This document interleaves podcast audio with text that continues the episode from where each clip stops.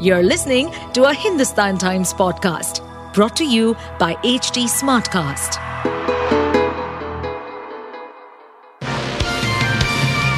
Hello, these are the top news for the day. Delhi's Environment Minister Gopal Rai on Monday announced that the Audivan vehicle rationing system would be reintroduced for a one-week period from 13th November to 20th November.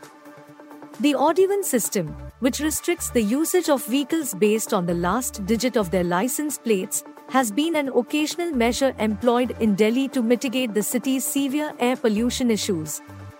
Rai's decision comes in the wake of mounting pollution levels and health concerns affecting the city's residents.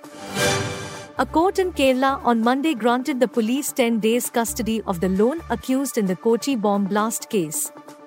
Principal Session Court Judge Honey M. Varghese allowed the police's plea for 10-day custody of Dominic Martin.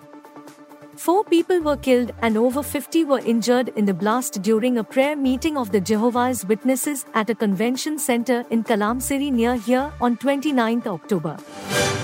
Vladimir Putin has decided to run in the March presidential election, which will keep him in power until at least 2030, news agency Reuters reported, citing 6 sources. This comes as the Kremlin chief steers Russia through the most perilous period in decades amid Moscow's Ukraine invasion. Vladimir Putin was handed the presidency by Boris Yeltsin on the last day of 1999 and has already served as president for longer than any other Russian ruler since Joseph Stalin.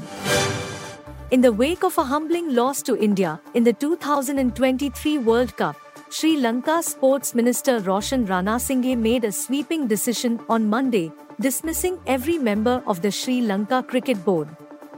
Following a defeat by a staggering 302 runs in Mumbai on 2nd November, public outrage and calls for the resignation of the Shammi Silvalid SLC administration had reached a crescendo. A deepfake video of actor Rashmika Mandanna has been doing the rounds on social media. On Monday, Rashmika reacted to it and said that people needed to address this as a community since technology is being misused. The actor thanked her family, friends and well-wishers, but admitted the deepfake video of her being spread online was extremely scary. You were listening to the HT Daily News Wrap, a beta production brought to you by HT Smartcast. Please give us feedback on Instagram, Twitter and Facebook at HT Smartcast or via email to podcasts@hindustantimes.com.